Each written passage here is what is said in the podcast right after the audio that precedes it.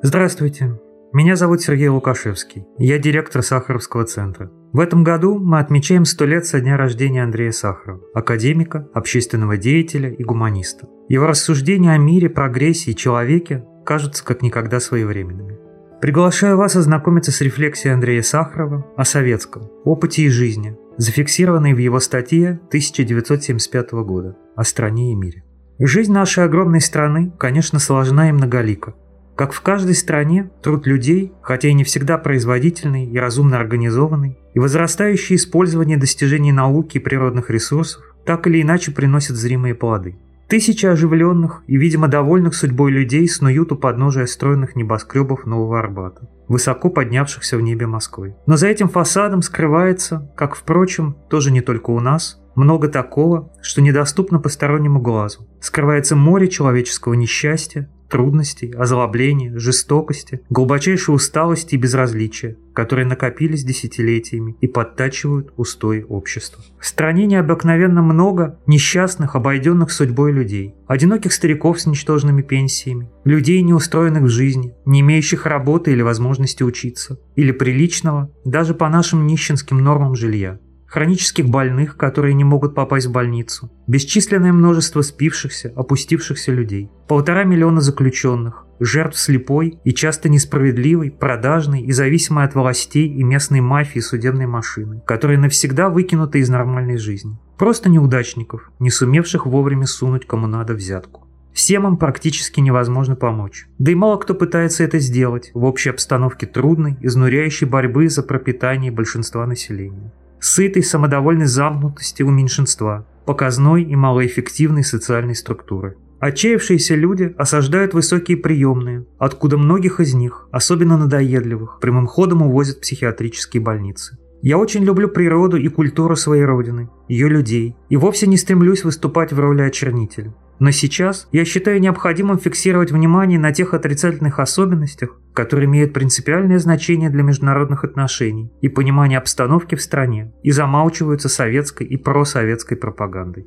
Одним из догматов веры, советской и просоветской пропаганды всегда являлся тезис о якобы особой исключительности советской политико-экономической системы, которая, как утверждается, является универсальным прообразом для всех остальных стран, самой справедливой, гуманной, прогрессивной, обеспечивающей самую высокую производительность труда, самый высокий уровень жизни и тому подобное. Догмат этот поддерживается тем настойчивей, чем очевиднее полный провал большинства из содержащихся в нем обещаний. Догмат не выдерживает сравнения с передовыми капиталистическими странами. И вот необходимость поддержания и гипноз слепой веры является одной из причин беспрецедентной закрытости на советского общества. Многим памятны вариации тезиса «Зачем нам учиться у других? Ведь мы впереди на целую историческую эпоху».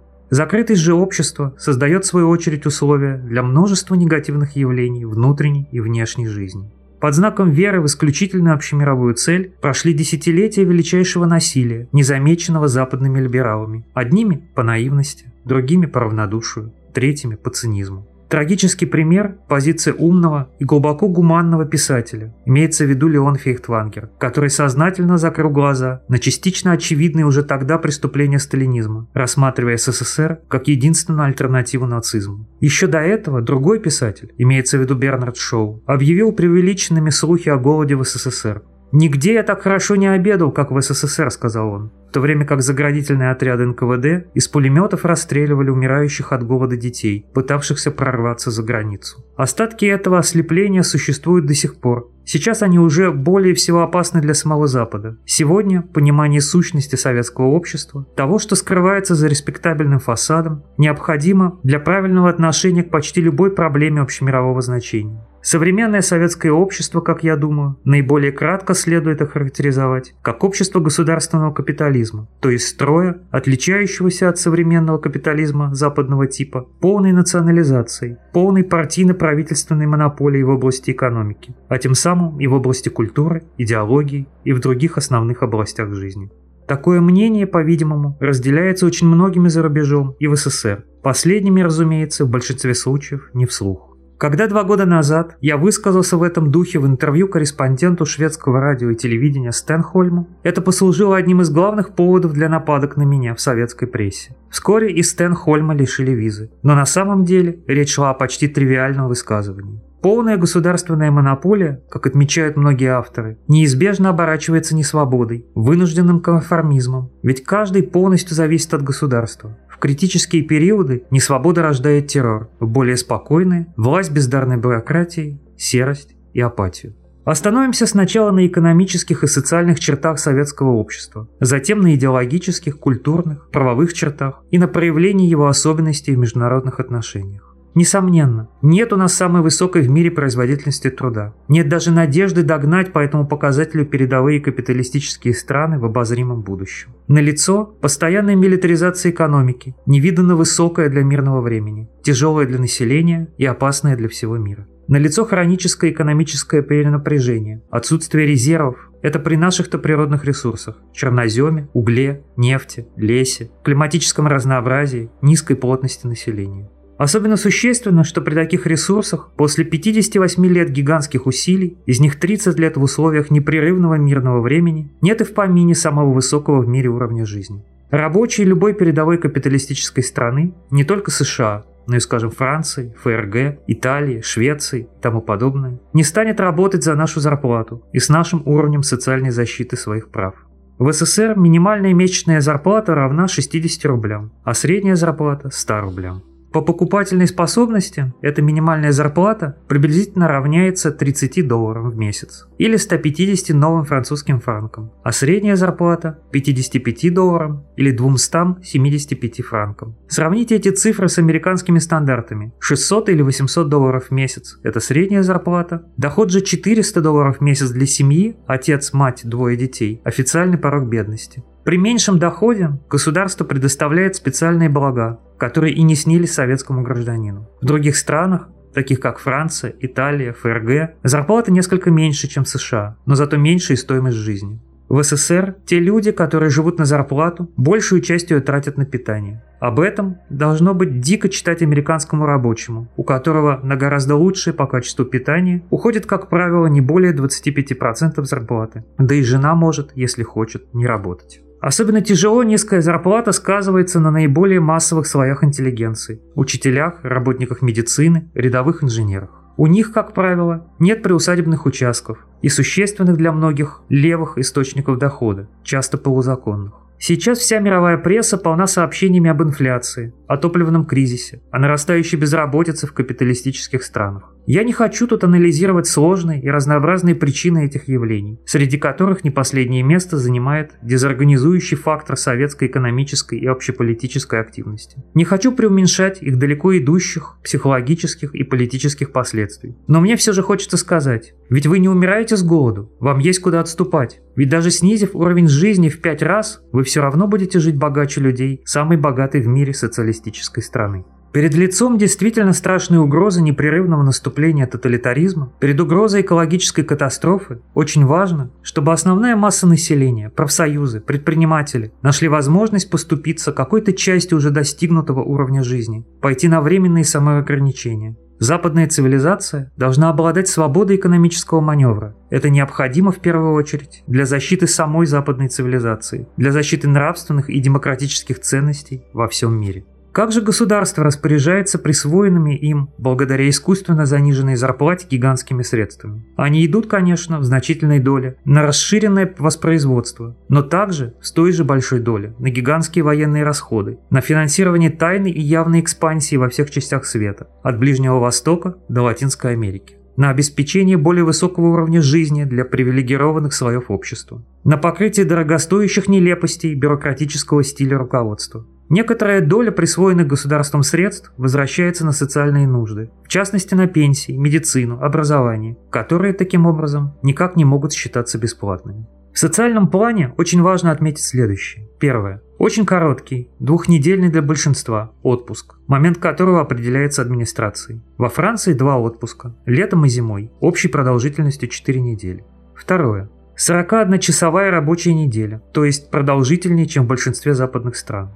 Третье. Отсутствие реального права на забастовки, на любые организованные обращения вышестоящей инстанции. Годами длится борьба рыбаков Мурманска против безжалостного обсчитывания, против огромных взяток за право пойти в плавание. Но пока результат – многочисленные жертвы среди жалобщиков, уволенные, посаженные в психдома, арестованные. Столь же трудно протекает борьба за улучшение техники безопасности на шахтах и химических предприятиях, которая во многих местах находится в крайне запущенном состоянии. Четвертое. Очень низкие пенсии и пособия, даже после нескольких существенных прибавок в хрущевские и брежневские годы. Если исключить персональные военные пенсии, то максимальная пенсия составляет 120 рублей, 60 долларов, а средняя вдвое меньше. Лишь недавно введены пенсии колхозникам, они очень малы. Пенсии на погибшего кормильца не выдаются, если он покончил самоубийством. Введенные во время войны пособия многодетным матерям, несмотря на неоднократные прибавки, покрывают лишь малую часть расходов на содержание детей. Матери-одиночки, немногодетные, получают пособие в размере 5 рублей в месяц на каждого ребенка. Пятое. Ежегодно несколько воскресений или суббот объявляются рабочими днями. Так называемые коммунистические субботники формально считаются добровольными, а попробуй не пойти. Зарплата за них перечисляется в фонд государства. В этом году первый день Пасхи 4 мая, был объявлен рабочим, хотя и прибавлен к оплаченному отпуску. Никто не осмелился протестовать, кроме двух священников. Один из них был арестован. Шестое. Жилищные и бытовые условия для большинства населения остаются плохими, несмотря на осуществляемое во многих городах большое жилищное строительство. Это неправда, что у нас самые дешевые жилища в мире. Оплата одного квадратного метра, выраженная в единицах средней зарплаты, не ниже, чем в большинстве развитых стран. Получение семьей отдельной квартиры – счастье, которого многие ждут всю жизнь. Обычно это многоэтажный, многоквартирный дом, внешне соответствующий американскому дому для бедных, но с меньшими удобствами и большей теснотой. Отдельная комната для каждого члена семьи уничтожена малой части населения, за исключением нескольких элитных городов, Плохое снабжение продовольственными и промышленными товарами. Хлеб низкого качества с наполнителями, добавками. Еще хуже с мясом. В большинстве мест за ним многочасовые очереди, а качество не всегда удовлетворит даже собак. Почти полное отсутствие бытового сервиса. Плохо с водой. В большинстве городов до сих пор нет современной канализации. Седьмое. Очень низкое качество образования, особенно в сельской местности. Переполненные, душные и темные классы. Почти всюду отсутствует организованная доставка детей, живущих далеко от школ, обычная для стран Запада. Очень плохо организовано питание детей. Бесплатность образования не распространяется, как во многих несоциалистических странах, на питание детей, снабжение их школьной формой и учебными пособиями. Формально очень сложные и большие программы, выматывающие силы учеников, многочасовые домашние задания. Реально же очень низкий интеллектуальный уровень образования, нищие, задерганные учителя. При приеме в высшие учебные заведения и в аспирантуру множество сознательных несправедливостей. Из них особенно известна антиеврейская дискриминация. Но существует и столь же несправедливая дискриминация выходцев из деревни, интеллигенции, детей диссидентов, верующих, лиц немецкой национальности и вообще всех, у кого нет блата. Разрушение системы образования характеризует нарастающий антиинтеллектуализм общества. Восьмое. Очень низкое качество медицинского обслуживания большинства населения. Попасть на прием в поликлинике – полдня потерять. А что может сделать и понять врач за те 10 минут, которые он имеет на прием одного больного? Больной почти не может выбирать, к какому врачу обратиться. В больницах больные лежат в коридорах, в духоте или на сквозняках. Совсем нет сиделок, очень мало уборщиц и нянечек, мало медсестер, плохо с бельем, с лекарствами и с питанием. На одного больного в рядовой больнице в день выделяется по бюджету менее 1 рубля в день на все. Естественно, что ничего нет и условия ужасные. Зато в привилегированных больницах на одного больного по бюджету тратится до 15 рублей в день. Не случайно все известные мне иностранцы, проживающие в Москве, своих жен посылают рожать в капиталистические страны, хотя для них здесь обеспечены условия несравненно лучшие, чем для рядовых советских граждан. В провинции почти нет современных медикаментов, но и в столице их ассортимент очень отстает от западных стран. Исключение – привилегированные больницы и поликлиники для начальства. Посылка медикаментов с Запада в СССР по почте запрещена. Врачу запрещается выписывать дефицитные и зарубежные препараты, даже упоминать об их существовании.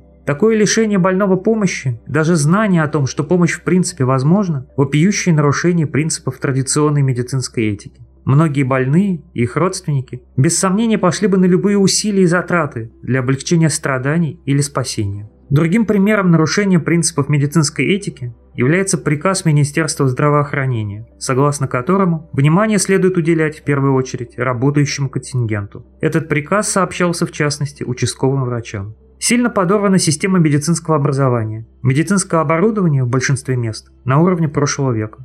Общий нравственный и профессиональный упадок распространился на врачей, которые держались дольше других. Под угрозой те несомненные достижения в педиатрии, в борьбе с инфекционными заболеваниями и другим, которые были достигнуты советской медициной в первые десятилетия советской власти.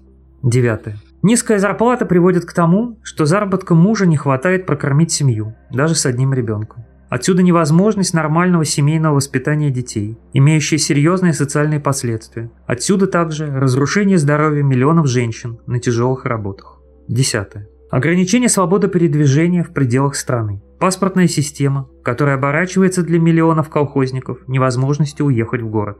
Численность сельского населения очень велика по западным стандартам. Однако молодежь стремится уйти из деревни. Парни почти не возвращаются после службы в армию. Много ручного непроизводительного труда, особенно женского. Только механизаторы зарабатывают хорошо. Много людей просто прозябают. Всюду повальное пьянство. Очень грустный фольклор. Что такое глухомань? Много мань и мало вань. Много водки, мало бань. И над каждым колоском в барабаны бьет райком. Жесткие ограничения разрешенных мест проживания для бывших заключенных, часто ломающие всю их жизнь. Весь мир должен знать о безмерных страданиях крымских татар, 31 год назад ставших жертвой преступной депортации, когда половина детей и стариков погибла от голода и холода, и сейчас все еще лишенных права вернуться на родную крымскую землю, ждущую их трудолюбивых рук. Аналогична судьба немцев Поволжья, месхов-турков и других. 11. Абсолютная для большинства невозможность заграничных поездок, даже туристических, не говоря уже о поездках для работы, на заработки, для учения или лечения. Для сравнения, в 1975 году в ФРГ предполагается, что из 32 миллионов отпускников, идущих в августе в свой четырехнедельный оплаченный отпуск, 16 миллионов, часто с семьями, проведут его за границей. Вот она закрытость советского общества в действии. Такое общество – угроза для соседей, а сейчас на Земле все соседи. 12. Венец социального портрета общества – люмпинизация, развращение и трагическое спаивание огромной массы населения, в том числе женщин и молодежи. Потребление алкоголя на душу населения втрое больше, чем в царской России. Отношение власти к этой самой страшной беде народа двойственное. С одной стороны жалко, что прогулов много и руки у рабочего с утра дрожат, а с другой – это ведь народ спокойный, требований меньше, а деньги сами собой текут обратно в государственный карман. И вообще, так, дескать, повелось на Руси, и не нам это менять. А тем временем, только в РСФСР десятки тысяч пьяных ежегодно тонут и замерзают на улицах а все города, где нет таких армий милиционеров, как в Москве, стонут от нарастающей эпидемии бессмысленного жестокого хулиганства и преступности. Чрезвычайно существенно, что наше общество ни в коей мере не является обществом социальной справедливости. Хотя соответствующие социологические исследования в стране либо не производятся, либо засекречены, но можно утверждать, что уже в 20-30-е годы и окончательно в послевоенные годы в нашей стране сформировалась и выделилась особая партийно-бюрократическая прослойка, номенклатура, как они себя сами называют, новый класс, как их называл Джилос. У этой прослойки свой образ жизни, свое четко определенное положение в обществе, хозяина, головы, свой язык и образ мыслей. Номенклатура фактически неотчуждаема и в последнее время становится наследственной. Благодаря сложной системе тайных и явных служебных привилегий, а также связей, знакомств, взаимных одолжений, благодаря большой зарплате, эти люди имеют возможность жить в гораздо лучших жилищных условиях, лучше питаться и одеваться, часто за меньшие деньги в специальных закрытых магазинах или за валютные сертификаты, или с помощью заграничных поездок, в наших условиях особой, высшей формы награды за лояльность. В широких слоях населения существует определенное раздражение как привилегиями номенклатуры, идущими за счет рядовых граждан, так и в особенности, часто очень чувствительными нелепостями бюрократического стиля руководства. Даже очень далекому от политики человеку бросаются в глаза такие факты, как ежегодное сгнивание значительной части урожая овощей, фруктов и зерна, как гибель в пути на поля почти 50% минеральных удобрений, хищнический лов рыбы, в том числе молоди, гибели рыбы в загрязненных водоемах и от нарушения условий нереста, уничтожение лесов, эрозия почвы, этих великих богатств страны. Пышные и хищнические начальственные охоты в заповедниках, затопление лугов, вопиющие нелепости планирования и практики промышленного строительства, отсутствие заботы об удобном транспорте, водоснабжении, сервисе и вообще быте рядовых граждан, жестокая и бессмысленная регламентация кадровой, финансовой и хозяйственной деятельности всех учреждений. Правда, часто это раздражение в силу традиций, невежества, предрассудков и различных форм конформизма переадресовывается на интеллигенцию, которая сама является угнетенным слоем, на людей других национальностей, на евреев в России, Беларуси и на Украине, на русских в среднеазиатских и прибалтийских республиках, на армян в Азербайджане и Грузии и так далее. Даже немногочисленные цветные и практиканты из стран третьего мира – объект дикой расовой ненависти той же переадресованной природы распространенная нелюбовь к Хрущеву, который, несмотря на многочисленные болезненные для страны загибы, все же внес ценный вклад во многих отраслях жизни. Освобождение узников сталинизма, повышение выплат на трудодень в колхозах, значительное увеличение пенсий, расширение жилищного строительства, поиски новых путей в международных отношениях, попытки улучшения стиля руководства, попытки ограничения привилегий номенклатуры, попытки сокращения непомерных военных расходов, эти два последних начинания явились главной причиной падения Хрущева 11 лет назад. Иностранные гости иногда задают вопрос, почему, если у вас действительно так много недостатков, народ не примет мер к их исправлению? Однозначно ответить на этот вопрос непросто. Одним из факторов стабильности режима является то обстоятельство, что материальный уровень жизни, хотя и медленно, но все же растет. Каждый человек, естественно, сравнивает свою жизнь не с далеким и недоступным Парижем, а с собственным нищим прошлым. Но еще важнее другое – имманентная крепость тоталитарного общества, инерция страха и пассивности. Нет ни одного народа, который за одно поколение принес бы такие ни с чем не сравнимые жертвы. Наш рабочий – это не английский и даже не польский докер, который при нужде может выйти на улицу. Хотя радиорупора каждый день внушают рядовому советскому гражданину, что он хозяин страны, но он-то прекрасно понимает, что истинные хозяева – это те, кто по утрам и вечерам проносятся в бронированных черных лимузинах по замерзшим перекрытым улицам. Он не забыл, как раскулачивали его деда, и он знает, что и сегодня его личная судьба целиком зависит от государства, от близкого и дальнего начальства, от председателя жилищной комиссии, от председателя правкома, который может устроить, а может и не устроить его ребенка в детский сад, а возможно и от работающего с ним рядом осведомителя КГБ. Во время выборов он опускает в избирательную урну бюллетень, на котором стоит только одна фамилия. Он не может не осознавать, насколько политически унижают его такие выборы без выбора. Не может не чувствовать заключенного в этой пышной церемонии издевательства над здравым смыслом и человеческим достоинством. Его дрессируют, и он поддается дрессировке, чтобы жить. Он обманывает самого себя. Советский гражданин – порождение тоталитарного общества, и до поры до времени его главная опора – я могу только молить судьбу, чтобы выход из этого исторического тупика не сопровождался такими гигантскими потрясениями, о которых мы пока не имеем даже представления. Вот почему я эволюционист, реформист. Особенно разрушительны последствия партийно-государственного монополизма в области культуры и идеологии. Полная унификация идеологии повседневно, от школьной парты до профессорской кафедры, требует от людей лицемерия, приспособленчества, серости и самооглупления. Непрерывно разыгрывается трагикомический ритуальный фарс всеобщей присяги на верность, оттесняющий на задний план все соображения дела, здравого смысла и человеческого достоинства. Писатели, художники и артисты, педагоги, ученые-гуманитарии существуют под таким чудовищным идеологическим прессом, что приходится удивляться, как искусство и гуманитарные науки не исчезли вовсе в нашей стране. Воздействие тех же антиинтеллектуальных факторов на точные науки и технику более косвенное, но не менее разрушительное. Сравнение научных, технических и экономических достижений в СССР и за рубежом говорит об этом с полной ясностью. Я уже не раз писал об этом. Не случайно именно в нашей стране многие годы не могли нормально развиваться новые и многообещающие научные направления в биологии и кибернетике. А на поверхности, пышным цветом, расцветали откровенная демагогия, невежество и шарлатанство. Не случайно все крупные научные и технические открытия последнего времени, создание квантовой механики, Открытие новых элементарных частиц, открытие деления урана, открытие антибиотиков и большинства новых высокоэффективных медицинских препаратов, изобретение транзисторов, изобретение электронных вычислительных машин, изобретение лазера, выведение новых высокопродуктивных сортов в растеневодстве, открытие других компонентов зеленой революции, создание новой технологии в сельском хозяйстве, промышленности и строительстве – все это произошло не в нашей стране. Эффектные достижения первого десятилетия космической эры, обусловленные личными качествами покойного академика Королева и некоторыми случайными особенностями наших программ военного ракетостроения, допускавшими их непосредственное использование в космосе, исключение, никак не опровергающие общую закономерность. Определенные успехи военной техники – результат чудовищной концентрации сил в этой области. Идеологический манизм, нетерпимость вместе с холодным, хотя и неразумным, политическим расчетом приводят к непрекращающимся преследованиям инакомыслящих.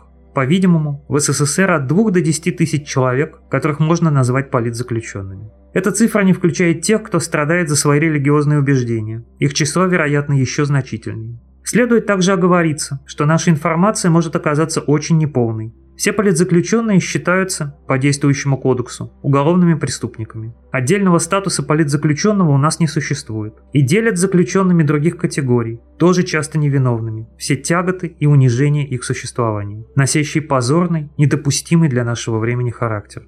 Попытки разглашения подробностей о содержании и быте заключенного жестоко преследуются. И это лучшее доказательство того, что есть что скрывать. Но все же многое известно. Тяжелый принудительный труд, часто с нарушением правил безопасности, недостаточное и плохое питание, при практической невозможности улучшить его за счет посылок и передач, которые жестко ограничиваются. Заметим, что подобные ограничения существуют даже при предварительном заключении. Жесткие ограничения свиданий, переписки, возможности иметь книги, жестокие произвольные репрессии. Борьба политзаключенных за свои человеческие права в последнее время стала известна о многих героических забастовках и голодовках, как правило, приводит только к новым репрессиям. Я считаю, что для исправления существующего недопустимого положения необходимо установление международного контроля над местами заключения и специальными психиатрическими больницами, где условия еще тяжелее, и всеобщая амнистия политзаключенных.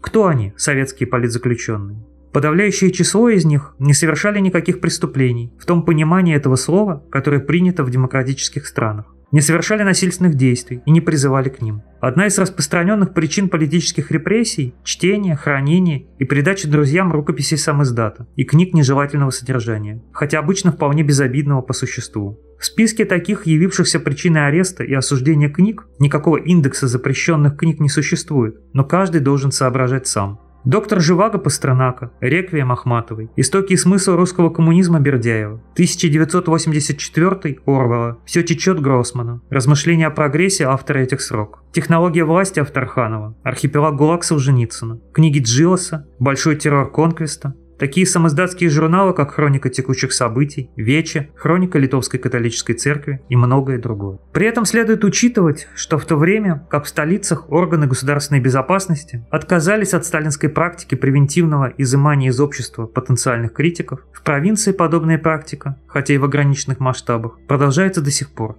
и множество, обычно молодых, людей, часто из рабочего класса и провинциальной интеллигенции, у которых первые робкие сомнения сочетаются с обезоруживающими иллюзиями относительно советской власти, прямым ходом попадает в тюрьмы и лагеря. Большинство рабочих, членов партии и людей, объявляющих себя марксистами, страшные спецпсихушки, очевидные соображения приличия. Тюрьмы и особенно психиатрические больницы переполнены людьми, пытавшимися тайно уехать из страны или прорывавшимися для этого в посольство, после того, как они отчаялись осуществить это свое право официальным путем надоедливыми жалобщиками и борцами за справедливость. В заключение – десятки крымских татар и месхов турок. Одна из особенностей судебных процессов по политическим обвинениям – нарушение принципа гласности. Попросту никого не пускают в зал, кроме двух-трех ближайших родственников и представителей КГБ. И отсутствие даже видимости беспристрастного разбирательства. До сих пор западному читателю трудно в это до конца поверить. Такие вещи надо видеть собственными глазами, как и многое другое в нашей стране. Так называемые заведомо ложные клеветнические измышления, основное обвинение в политических процессах, никогда не проверяется судом по существу. Достаточно того, что они кажутся, должны казаться, клеветническими прокурору, судьям КГБ. Особо следует сказать о судьбе людей, осужденных за их заботу об участи несправедливо, по их мнению осужденных, за стремление к гласности и справедливости. Это судьба Леонида Плюща, члена инициативной группы по защите прав человека в СССР, подвергающегося ужасным мучениям, граничащим с психическим убийством в Днепропетровской психиатрической больнице. Буковского и Глузмана, осужденных за разоблачение психиатрических репрессий на 7 лет заключения каждый недавно арестованных Андрея Твердохлебова и Сергея Ковалева и многих других. Фактически, именно такие люди, сплоченные репрессиями и благородной решимостью не, от, не поступаться велением сердца и убеждениями, и образуют то, что можно назвать демократическим движением. Несмотря на крайнюю малочисленность этих людей, в основном сосредоточенных в двух-трех крупнейших городах страны и никак организационно не объединенных, нравственное значение самого факта их существования в монолите советского общества очень велико. Спасибо за прослушивание и до скорых встреч.